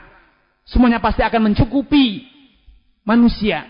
Berapapun jumlah manusia di dunia ini, pasti sumber daya alam itu akan cukup. Tidak akan pernah terjadi ketimpangan. Karena teori yang dikembangkan oleh orang-orang Barat, orang-orang kafir, bahwasanya pertumbuhan penduduk itu adalah kelipatan, 1 menjadi 2, 2 menjadi 4, 4 jadi 8. Sedangkan pertumbuhan ekonomi itu 1 menjadi 2, 2 menjadi 3, 3 menjadi 4, itu tidak perlu dirisaukan. Namun rezeki itu tumbuh sejajar, sebanding dengan pertumbuhan penduduk. Ini total terbukti. Ketika jumlah penduduk Indonesia meledak, ternyata Indonesia makmur. Sesaat lagi menjadi negara great investment, investment government. Ini adalah suatu yang besar. Jumlah penduduk kita justru malah sekarang menjadi barokah, bukan menjadi ancaman. Namun kembali lagi karena pola pikir kita yang mengira rezeki itu asal-asalan, sumber daya alam itu asal-asalan muncul, tidak. Sehingga kita terbelenggu dengan isu sumber daya alam yang terbarukan, tidak terbarukan, itu tidak ada artinya dalam konsep Islam. Baik bisa diperbaharui atau tidak, yang jelas kita percaya rezeki ini pasti sebanding dengan jumlah penduduk. Itu harus kita yakini. Karena Allah telah menjamin, wa ma min dabbatin illa 'ala Allahi rizqaha. Semua makhluk itu pasti telah Allah beri jatah rezekinya. Jangan khawatir. Karena Allah menurunkan rezeki itu dalam ukuran yang telah ditentukan. Tidak mungkin terjadi ketimpangan antara rezeki dengan jumlah penduduk. Kalau sampai ada terjadi ketimpangan, maka itu adalah kesalahan manusia. Karenanya Ali bin Abi Thalib mengatakan, "Ma jaa faqirun illa bima jara bihil aghnia." Katanya, tidaklah ada orang miskin yang mati kelaparan kecuali karena ulah para orang-orang kaya yang mereka istamta. Mereka berfoya-foya. Mereka bersenang-senang sendiri. Tidak ingin memberi kontribusi. Tidak siap untuk menggandeng tangan saudaranya. Maja'a faqirun illa bimastamta'a bihi al-aghnia. Tidaklah ada orang fakir yang mati kelaparan kecuali karena ulah orang-orang yang kaya. Orang-orang yang kaya semena-mena memonopoli, menipu dan lain sebagainya, memanfaatkan kekuatan yang kuat, memakan yang lemah, maka akhirnya yang miskin yang lemah ini mati kelaparan. Andai kita ini bersikap profesional, adil, sosial sebagaimana yang digambarkan di atas, Indonesia tidak akan ada orang yang mati kelaparan dalam negara Islam, dalam sistem ekonomi Islam. Karena memang rezeki ini sudah diturunkan sejumlah pertumbuhan penduduk. Karena lihatlah, ini kiat sukses yang diberikan oleh Rasulullah SAW. Nabi tidak mempermasalahkan keterbatasan sumber daya alam. Namun yang beliau tekankan adalah bagaimana kita berpikir, bagaimana kita bersikap. Kata Nabi, adanya orang miskin, adanya orang kaya itu adalah suatu hal yang alami. Pasti terjadi. Karena beliau mengatakan, tidak perlu dikhawatirkan akan adanya potensi untuk jatuh miskin. Itu tidak perlu khawatir. Namun yang perlu dipikirkan adalah bagaimana Anda mempersiapkan diri. Sehingga ketika jatuh miskin Anda siap. Tidak stres. Ikhtanim khamsan qabla khamsin, diantaranya adalah ghinaka qabla fakrik. Ketika Anda punya, apa yang Anda lakukan untuk mempersiapkan ketika Anda tidak punya. Sekarang Anda punya harta, punya uang 1 juta. Anda harus berpikir, bagaimana saya harus bersikap ketika uang 1 juta ini habis. Apakah saya harus menangis? Apa saya harus bekerja? Kalau bekerja, apa yang harus saya lakukan? Kemana saya harus pergi?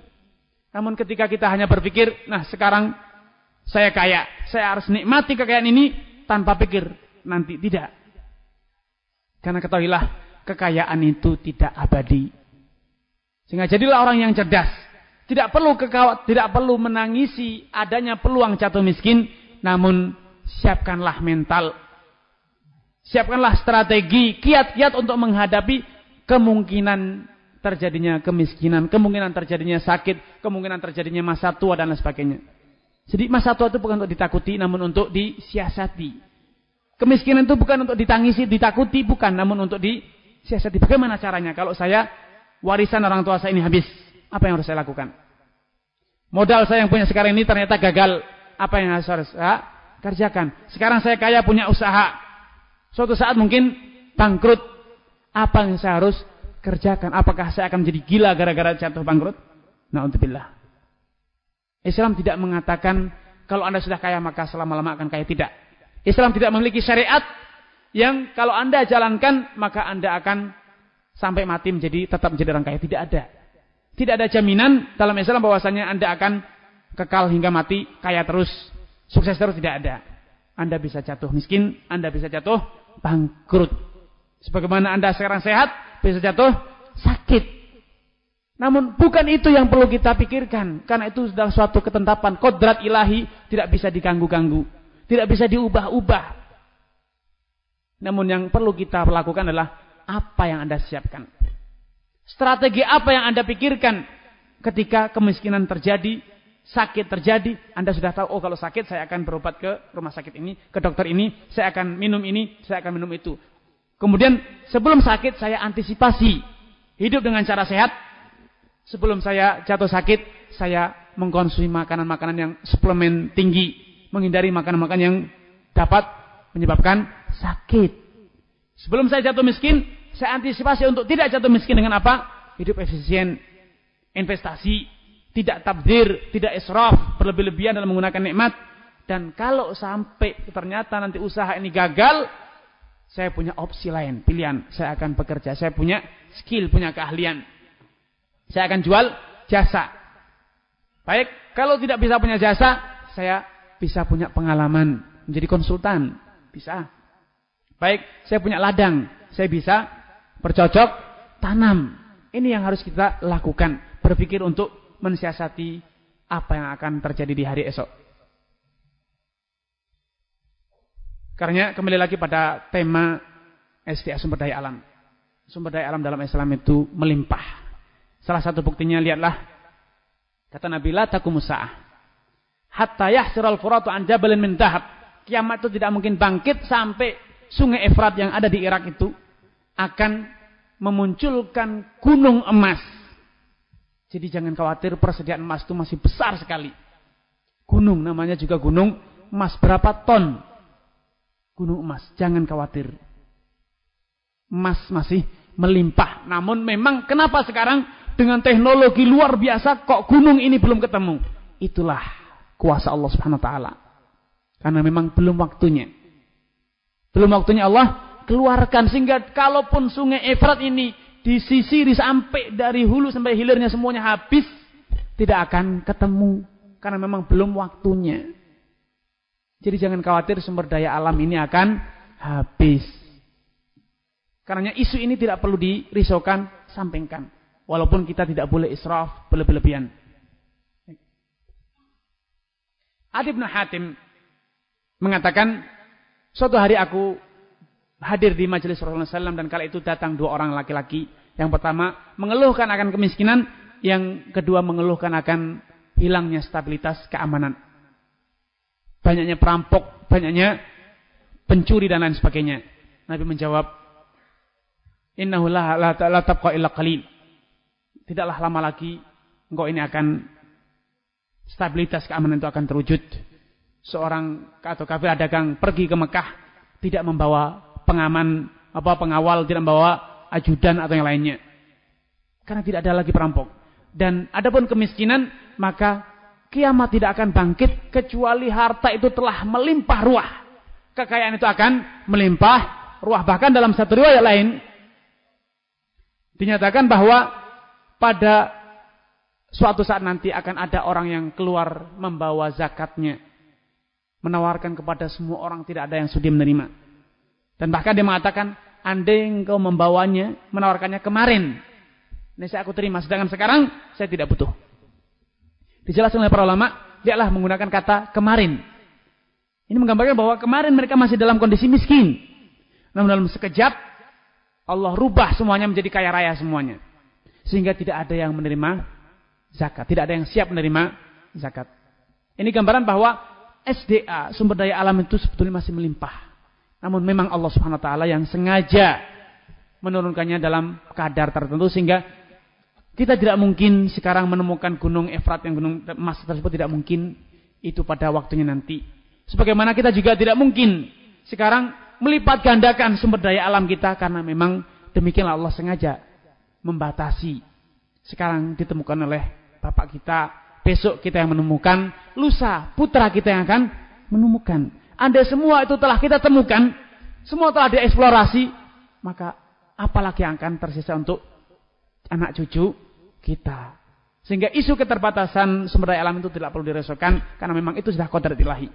Yang perlu kita pikirkan, bagaimana saya mensiasatinya, bagaimana saya menghadapi fakta adanya keterbatasan sumber daya alam. Karena fakta telah membuktikan bahwa isu terus dihembuskan tentang adanya keterbatasan emas, keterbatasan gas, keterbatasan minyak, itu hanyalah isu-isu politik yang dihembuskan oleh orang-orang kufar untuk menimbulkan kepanikan di tengah-tengah umat Islam agar mereka bisa memancing. Mereka mendapatkan keuntungan dari isu-isu semacam itu. Buktinya sekarang Amerika menjadi produsen minyak terbesar, mengalahkan Saudi Arabia. Padahal kemarin mereka baru saja membuat laporan bahwa sumber daya atau persediaan minyak mereka hanya tersisa 20 tahun. Namun kenapa sekarang menjadi produsen minyak terbesar? Penipuan belaka. Renungan. Dalam hadis qudsi dinyatakan, "Law anna awwalakum wa akhirakum wa insakum wa jinnakum qamu ala sa'idin wahidan fas'aluni fa'ataitu kulla insanin mas'alatah ma naqasa dzalika mimma indi illa kama yanqusul mikhyatu idza udkhilal bahr," katanya. Dalam hadis qudsi dinyatakan, "Wahai umat manusia, tidak perlu khawatir untuk urusan rezeki. Anda semua manusia sekarang ini bersatu padu, tidak usah bekerja. Sudah ketemu doa manjur mustajab. Ayo semuanya kita berdoa. KPMI semuanya ini alhamdulillah pembinanya sudah menemukan doa mustajab. Tidak usah susah kan? Kita munas semua kumpulkan anggota member KPMI diajari doa. Semuanya berdoa meminta apa permintaan yang fantastis, paling fantastis. Ya Allah, jadikanlah saya orang yang terkaya. Berilah saya emas 2 ton. Tidak tanggung-tanggung. Ada yang satu lagi meminta 100 ton. Tidak masalah. Silahkan minta. Kata Allah Subhanahu Wa Taala. Dan kalaupun semua dikabulkan, kata Allah, itu tidak akan mengurangi harta kekayaan Allah. Karena daya hayal manusia ini terbatas sekali. Coba Anda hayalkan. Kalau sekarang Allah berikan tawaran kepada Anda. Abdullah, Ahmad, Umar, Ali. Berhayallah tentang suatu kekayaan yang paling kaya menurut Anda. Paling kaya menurut Anda itu seperti apa konsepnya? Seperti apa kriteria orang paling kaya menurut Anda? Silahkan berhayal masing-masing dari yang hadir di sini. Menurut orang yang paling kaya menurut Anda itu seperti apa kira-kira? Katanya menghayalnya saja susah. Menggambarkan atas keterbatasan. Sedangkan Allah Subhanahu Wa Taala itu maha luas. Sehingga jangan khawatir. Kita menghayalkan tentang sumber daya alam saja ternyata tidak mampu. Kalau saya itu menjadi orang paling kaya, kira-kira gambaran kekayaan saya itu seperti apa? Silahkan lamunkan nanti. PR untuk Bapak Ibu pulang nanti sebelum tidur dengan istri, dengan suami, memikirkan kira-kira kalau orang paling kaya itu seperti apa? Uangnya berapa jumlahnya?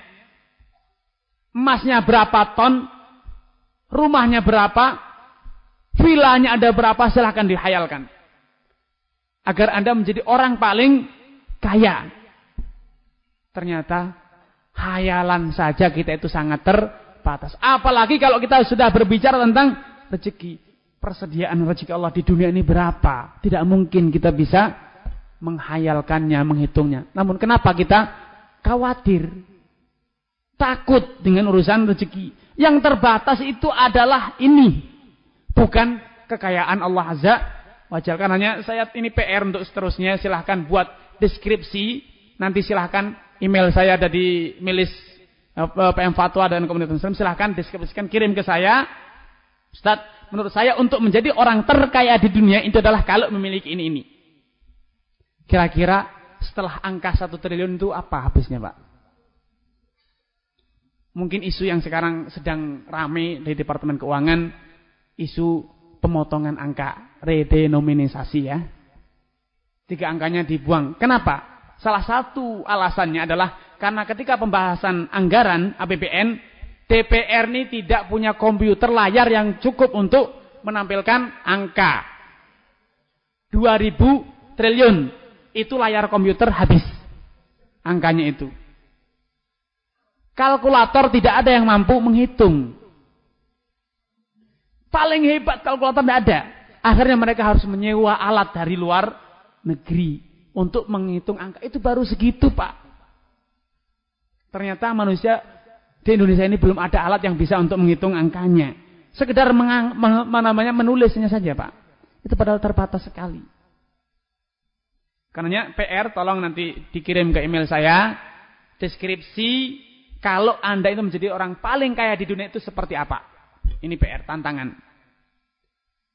Agar Bapak Ibu sekalian ini tahu bahwasanya yang terbatas itu adalah daya hayal kita, cara memandang kita, saku kita, rumah kita untuk menyimpan harta kekayaan.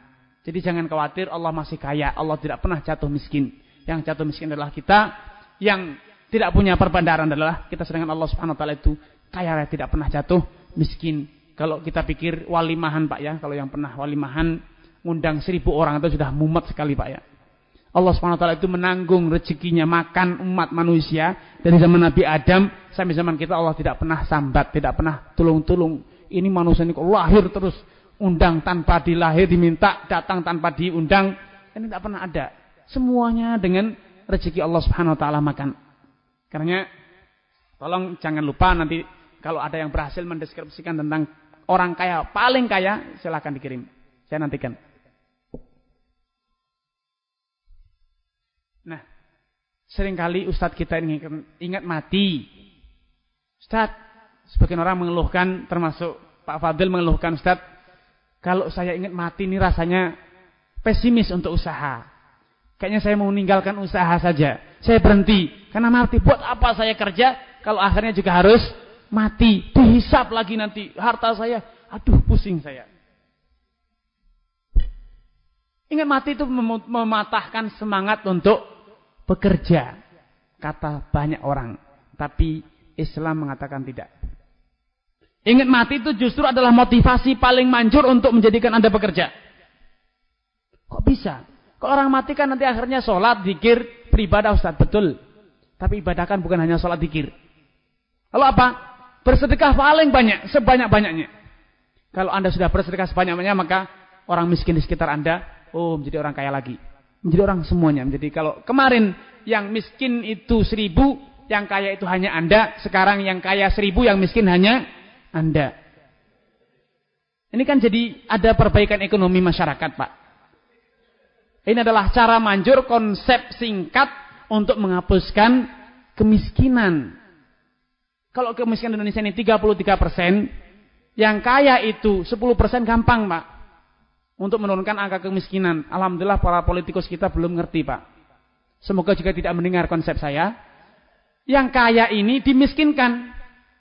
Yang miskin dikayakan. Hartanya orang kaya ini diambil semuanya, dibagi kepada yang miskin. Yang 33% saya jamin jadi orang kaya. Kan itu mengurangi angka kemiskinan paling cepat. Yang dari 33 menjadi 10%. Alhamdulillah saya tidak nyalonkan presiden, Pak. Sehingga tidak perlu khawatir kalau Ustadz ini jadi presiden harta saya dirampas nanti untuk menghapuskan miskin, tidak. Saya tidak bermimpi. Tapi itu konsep manjur untuk mengurangi, menurunkan angka kemiskinan dalam waktu yang singkat. Jadi ingat mati itu bukan berarti kita putus asa berkarya, berhenti berdagang, tidak. Karena berdagang ingat mati itu akan menjadi pedagang sukses. Tapi pedagang yang lupa mati itu pedagang yang rakus, melanggar semua aturan. Karenanya ingatlah mati namun terus berdagang. Ingatlah mati namun terus tingkatkan usaha Anda.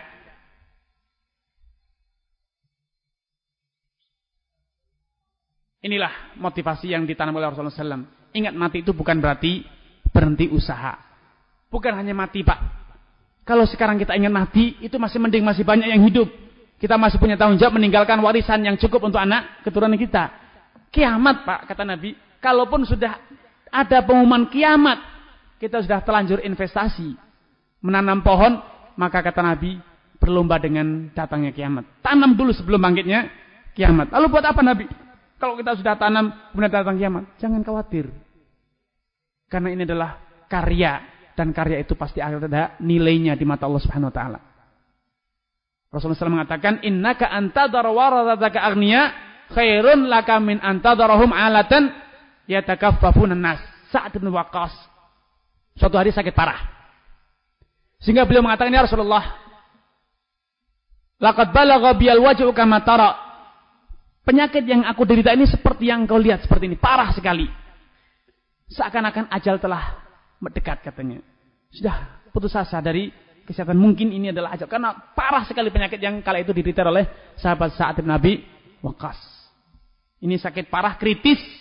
Sehingga beliau berpikir, ya Rasulullah, bolehkah saya sedekah separuh harta saya? Saya sedekahkan karena ahli waris saya hanya seorang putri perempuan. Putri nanti akan punya suami, dia akan menafkahi. Buat apa saya tinggali warisan besar katanya. Kata Nabi, jangan. Kalau gitu, 2/3, apalagi? Tidak boleh. Kalau gitu, 1/3 bagaimana? Saya sedekahkan 1/3 harta saya. Kata Nabi, 1/3 boleh. Walaupun itu sangat banyak. Walaupun sangat terlalu banyak, kata Nabi. Sedekahkan jangan sampai 1/3. Kemudian Nabi memberikan alasan, innaka antadhara warathataka aghniya khairun laka min antadharahum alatan yatakaffafun an-nas. Wahai Sa'ad, engkau mati dalam kondisi meninggalkan anak keturunanmu kaya raya, itu lebih baik dibanding engkau mati meninggalkan mereka dalam kondisi terlilit kemiskinan. Sehingga jangan khawatir. Ingat, mati itu bukan berarti Anda harus berhenti berkarya, tidak. Ketika Anda sadar kayaknya ajal telah dekat, segera tingkatkan usaha Anda. Bagaimana? Untuk meninggali harta yang cukup untuk anak istri Anda. Untuk membekali anak putra-putri Anda dengan kekayaan warisan yang besar. Jangan khawatir. Untuk Anda mencari bekal di akhirat, bersedekah sebanyak mungkin. Seperti kata Sa'ad, semangatnya apa? Sedekah sebanyak mungkin. Sehingga ingat, mati itu bukan menjadi hambatan untuk Anda sukses. Karenanya ketika Anda ingat mati, harusnya Anda bersegera untuk memiliki harta kekayaan agar bisa bersedekah, berwakaf, dan berinfak. Bahkan kalau ingat mati malah bikin Anda malas, ingat mati membuat Anda lemes, itu berarti ingat mati yang salah tempat. Salah arah. Islam mengajarkan bukan hanya ingat mati, Pak, ingat kiamat, mungkin besok kiamat. Ya, ingat kiamat, sekarang saya akan jual sebanyak-banyaknya agar dapat untung sebanyak-banyaknya. Sekarang saya juga akan wakaf sebanyak-banyaknya. Saya akan sedekah sebanyak-banyaknya. Agar apa? Bekal akhirat, Pak. Akhirat itu juga butuh ongkos. Tidak gratis ke akhirat itu, Pak. Tidak ada yang gratis. Semuanya harus bayar. Masuk surga itu juga harus dengan pengorbanan. Ada ongkosnya. Ongkosnya sedekah, ongkosnya infak, ongkosnya sholat, zakat, dan lain sebagainya. Karenanya jangan ada anggapan bahwa kalau ingat mati itu berarti harus pesimis, berhenti berkarya, tidak. Justru ketika Anda semakin ingat mati, maka Anda akan semakin all out, semakin habis-habisan dalam berkarya. Sebagaimana yang Rasulullah gambarkan, kalau sudah ada pengumuman kiamat, jangan berhenti. Kalau bisa sebelum kiamat datang, Anda sudah mewujudkan satu karya. Siapa bilang Anda tercipta ke dunia ini sebagai orang miskin? Sebagian orang mengatakan, saya ini memang orang termiskin di dunia. Saya ini memang tercipta dari keluarga orang miskin. Subhanallah. Bapak Anda miskin itu bukan menjadi alasan untuk Anda menjadi orang miskin yang sama. Karena rezeki itu tidak mengikuti jalur nasab.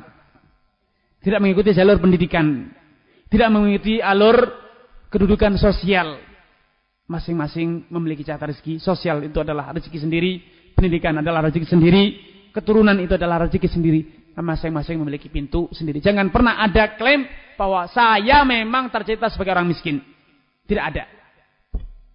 Artinya apa? Masing-masing dari kita punya peluang untuk menjadi orang sukses. Menjadi orang kaya. Untuk menjadi saudagar kaya raya. Punya. Tidak ada ayat yang mengatakan yang namanya Ahmad itu orang miskin. Yang namanya orang kaya itu yang namanya Umar itu orang kaya. Di zaman sekarang berkembang apa yang disebut dengan Feng Shui, ya, yang mengatakan kalau terlahir pada yang ada 7-nya, hari ke-7, tanggal 17, 27, bulan 7, tahun yang ada angka 7-nya, atau ketika rumahnya menghadap ke timur, maka dia akan sukses. Kalau yang kebetulan pulaunya menghadap ke barat, kenapa?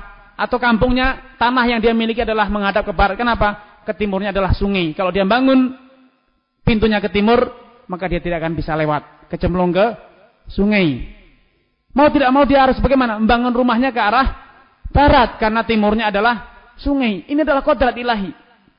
Ini bukan menjadi pedoman bahwasanya Anda akan sengsara. Tidak perlu dijual tanahnya.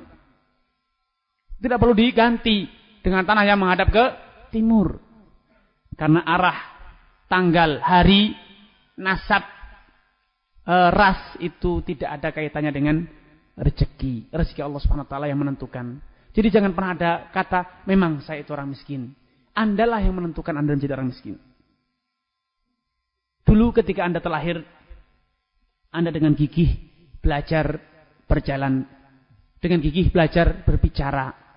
Dengan gigih belajar makan sambal. Dengan gigih belajar ini dan itu. Kenapa dulu Anda ketika memang benar-benar bodoh. Benar-benar tidak punya kemampuan untuk berdiri. Tidak punya kemampuan untuk makan pedas. Tidak kemampuan untuk meloncat. Kenapa dulu Anda tidak mengatakan, memang saya terlahir dalam kondisi tidak bisa berbuat apa-apa. Terlahir sebagai seorang bayi. Tapi ternyata fakta itu tidak menjadikan Anda berpangku tangan. Anda berusaha untuk bisa. Berlatih berjalan, berlatih berbicara, berlatih meloncat, berlatih memanjat. Dan akhirnya bisa. Demikian juga dalam dunia usaha. Tidak ada yang memang terlahir. Memang saya itu terlahir sebagai anaknya seorang petani. Berarti saya harus jadi petani. Tidak harus. Anaknya petani bisa menjadi seorang pedagang. Tidak ada halangan. Saya terlahir di keluarga miskin. Juga bukan menjadi halangan untuk menjadi seorang kaya. Karenanya dulu Raja Najasyi. Raja Najasyi itu adalah seorang budak. Seorang budak. Namun statusnya sebagai seorang budak itu tidak menjadikannya dia berpangku tangan. Dia berusaha sampai akhirnya menjadi raja. Karena semangat beliau. Radiyallahu ta'ala anhu. Najasyi rahimahullah ta'ala. Wa radiyallahu ta'ala anhu yang mati dalam kondisi muslim. Raja Ethiopia. Itu dulu berstatus sebagai budak. Namun karena dia punya mental raja. Punya semangat seorang raja. Punya jiwa seorang raja. Dia mampu menjadi seorang raja. Dan benar-benar memiliki kerajaan, terwujud kerajaannya. Bukan hanya sekedar impian. Karena dalam hadis menyatakan, Al-mu'minul qawi khairun minal mu'minid dha'if. Mukmin yang memiliki mental baja, memiliki kekuatan, itu lebih baik dibanding mukmin yang lemah, tidak berdaya. Walaupun semuanya ada kebaikannya, selama dia mukmin baik. Tapi ingat, siapapun Anda, kata Nabi, ihris ala ma yanfa'uk. Upayakan dengan sungguh-sungguh, dengan gigih, segala yang berguna bagi Anda. Kalau Anda merasa kekayaan itu berguna, upayakan. Jangan hanya, enak jadi orang kaya ya. Tidak. Islam tidak rela dengan hanya bualan impian di siang bolong. Kalau Anda sadar kekayaan itu berguna, upayakan dengan sungguh-sungguh, ihris ala ma yanfa'uk. Wala ta'jaz, dan jangan pernah merasa tidak berdaya.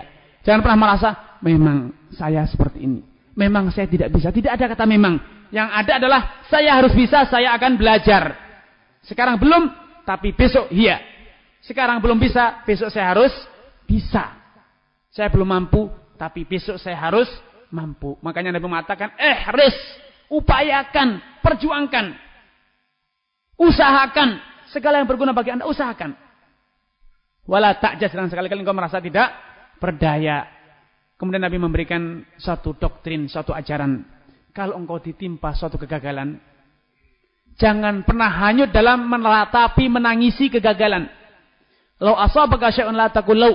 Kalau engkau ditimpa sesuatu kegagalan, suatu musibah, jangan terus-menerus hanyut dalam penyesalan dengan mengatakan, andai tadi, kalau saja, andai saja, kalaulah. Itu semuanya tidak ada artinya. Semua yang telah terjadi itu adalah qadrat ilahi. Walakin kul, kalau gagal, katakan qaddarallah, memang ditakdirkan belum berhasil. Lalu apa? Wa masya'afal. Apa yang Allah kehendaki pasti terjadi. Setelahnya apa? Itu telah berlalu. Tapi itu bukan menjadi kaidah bahwa kalau kemarin gagal berarti besok akan gagal. Kalau kemarin saya jatuh bukan berarti besok harus jatuh. Makanya tidak pernah ada yang kapok kan naik motor kan? Padahal pernah jatuh. Naik sepeda. Pernah jatuh? Pernah. Kapok? Tidak. Kenapa? Karena Anda percaya, kemarin jatuh bukan berarti besok akan jatuh. Seperti itulah dunia usaha. Kemarin Anda gagal, itu bukan menjadi bukti, bukan menjadi dalil untuk mengatakan besok saya akan gagal. Karenanya katakan, itu kodrat ilahi sudah berlalu. Tapi besok saya tidak tahu kodrat Allah. Saya akan usahakan. Saya akan berusaha. Karena kegagalan kemarin itu bukan dalil untuk mengatakan besok pasti gagal. Karena yang perlu siapkan, hari esok itu teka-teki. Siapkanlah mental Anda. Jadilah orang kaya dengan diawali dari mentalnya. Punya mental kaya dulu, baru punya uang. Tapi kalau punya uang sebelum punya mental sebagai orang kaya, celaka. Orang punya kaya, punya harta, tapi belum punya mental, tidak siap secara psikologis untuk menjadi orang kaya, celaka. Bisa jadi gila. Sekarang misalnya seperti Anda di sini, Pak, kebetulan yang nomor 1 duduk di depan ini mendapatkan bonus 500 juta. Tapi tidak boleh ditransfer, diserah terimakan tunai. Kira-kira bawanya gimana, Mas? 500 juta, bawa langsung recehan 100 ribuan. Gimana bawanya? Di mana karungnya? Tidak ada karungnya. Tidak boleh pergi. Kalau sampai pergi dulu, gagal, tidak jadi. Berani bawa? Tidak boleh minta bantuan orang. Orang kaya itu punya uang, ada yang, Mas, saya punya uang, nitip di rumahnya ya? Tidak ada. Orang kaya itu siap menyimpan kekayaan di mana? Di rumahnya. Siap dibawa sendiri. Kalau Anda tidak siap, maka Anda akan jadi miskin. Saya punya 500 miliar. Saya tidak siap bawa. Anda bawakan ya yang 499 miliar. Kemudian temannya lagi, Anda bawakan ya yang 999 juta. Anda akan hanya menjadi jutawan, tidak jadi miliarder ya. Karena sebelum kaya, punyalah mentalitas sebagai seorang kaya. Karena Nabi mengatakan, "Waman yastaghni yughnihillah." Barang siapa yang merasa kaya, punya mentalitas sebagai orang kaya, maka cepat atau lambat dia akan menjadi orang kaya. Jadilah orang kaya. Walaupun Anda sekarang jadi orang miskin. Sejak sekarang Anda bisa membangun sukses dari pola pikirnya dulu. Cara pandangnya dulu. Persiapkan mentalnya dulu sebelum Anda kaya. Orang kaya itu tidak pernah mengharapkan uluran tangan. Kalau saya gagal, Pak, modalnya habis, Pak. Tidak. Orang kaya itu gagal, tidak masalah, masih punya modal lagi. Sehingga tidak minta apa? Pak, modalnya habis, Pak. Itu mentalnya orang miskin. Orang kaya itu kalau gagal tidak masalah. Bangun lagi, buka lagi, pelajari lagi. Terus kalau persaingan tidak masalah, saya siap bersaing. Kenapa? Saya punya modal cukup. Nah, sebelum Anda punya itu, mental Anda lah yang harus dibenahi. Tapi kalaupun Anda punya miliaran modal besar, tapi mentalnya mental orang miskin. Gagal, aduh, sudah saya tak berhenti saja daripada nanti modalnya habis. Saya mending berhenti, akhirnya Anda tidak akan pernah jadi orang kaya. Karena kekayaan itu, jadi orang kaya itu harus dimulai dari pola pikirnya. Siapkah Anda menjadi orang kaya? Kalau Anda siap sekarang, maka akan segera terwujud. Mental Anda yang harus dibenahi. Karena kenapa salah satu rahasia pedagang-pedagang sukses di negeri kita seperti yang pernah saya sampaikan, rata-rata adalah pendatang. Para pendatang itu, Cina, orang Arab yang datang ke negeri sini, itu mereka punya mental untuk menjadi orang kaya. Orang kaya itu mandiri. Tidak mengharapkan Pak dikit-dikit, Mas, tidak dikit-dikit Om, tidak dikit Mbak Yu misalnya, tidak ada. Dia hidup sendiri. Semua dipenuhi dengan hasil jerih payah sendiri. Itu mentalitas. Karena waman yastagni yughnihillah. Berikutnya ada satu kisah. Next. Sahabat Abu Sa'id Al-Khudri mengisahkan, suatu hari dia pada awal menikah, dia miskin. Sampai dia itu kelaparan, mengikatkan batu ke perutnya karena tidak ada yang dimakan. Miskin betul awal dia menikah. Sehingga istrinya menyarankan agar dia datang kepada Rasulullah untuk minta makanan. Untuk apa? Menyelesaikan masalah yang sedang dia hadapi, yaitu kelaparan. Ketika Abu Sa'id Al-Khudri tiba di majelis Nabi kala itu sedang berkhutbah. Ucapan pertama yang didengar oleh Abu Sa'id adalah hadis di atas. Waman yastaghni Wa man yastaghni yughnih. Barang siapa wa man yasta'fif yu'ifahullah wa man yastaghni yughnihillah. Barang siapa yang berusaha menjaga kehormatannya, maka Allah akan jaga kehormatannya. Dan barang siapa yang berupaya merasa diri sebagai orang kaya, maka dia dalam waktu singkat akan menjadi orang kaya.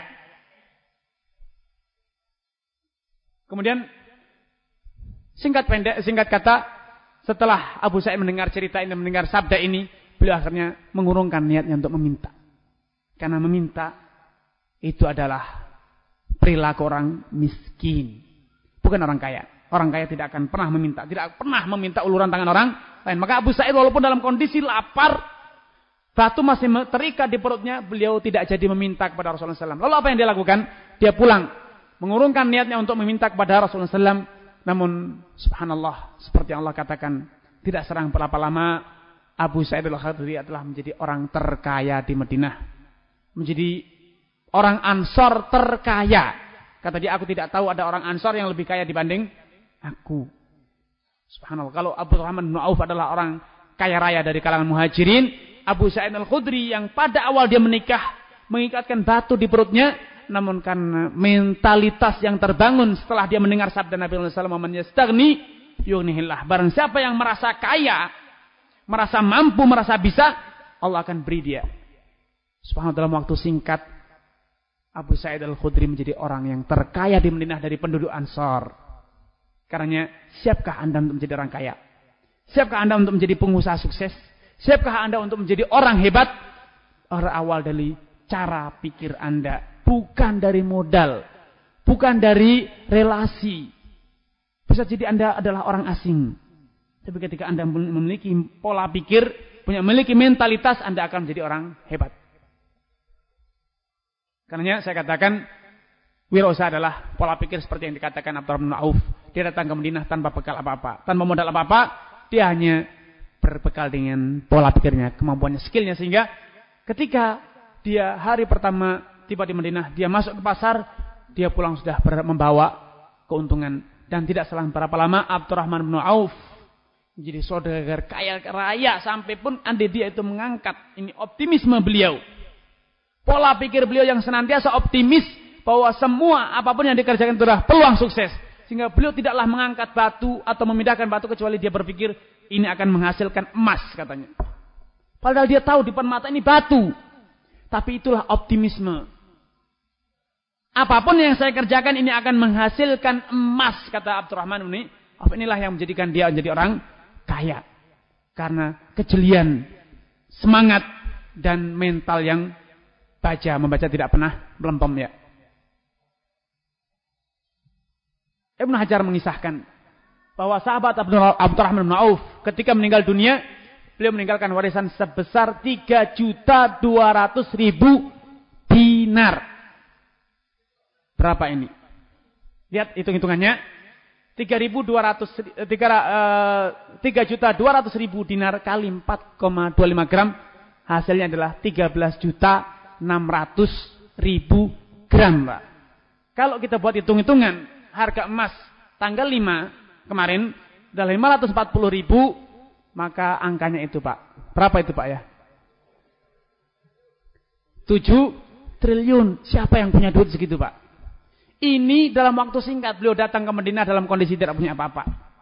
Tapi mentalitas seperti yang saya ceritakan tadi atas, ma rafa'tu hajaran illa wa ra'aitu wa dhanantu annahu anna tahtahu dhahaban. Aku tidak pernah mengangkat batu kecuali aku optimis ini akan menghasilkan emas. Sehingga betul ketika beliau meninggal, warisan yang beliau tinggalkan adalah sebesar ini. 3.200.000 dinar. Luar biasa. Karenanya, sebagaimana Islam mengajarkan optimis, Islam juga mengharamkan pesimis. Di antaranya, Nabi mengatakan, "Idza qala ar-rajulu halakan nas fa huwa ahlakuhum."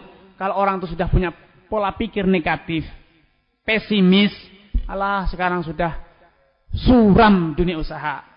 Ini sulit dunia usaha, sekarang seret dunia usaha, sekarang ini sedang krisis, maka dialah orang yang paling suram.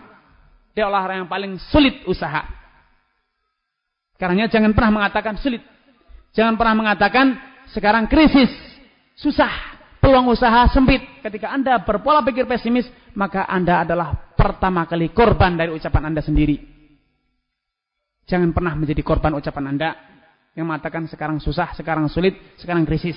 Tapi berkatalah seperti Abdurrahman bin Auf, tidaklah aku melangkahkan kaki, tidaklah aku mengangkat batu, kecuali aku optimis ini akan bernilai emas, menghasilkan keuntungan besar.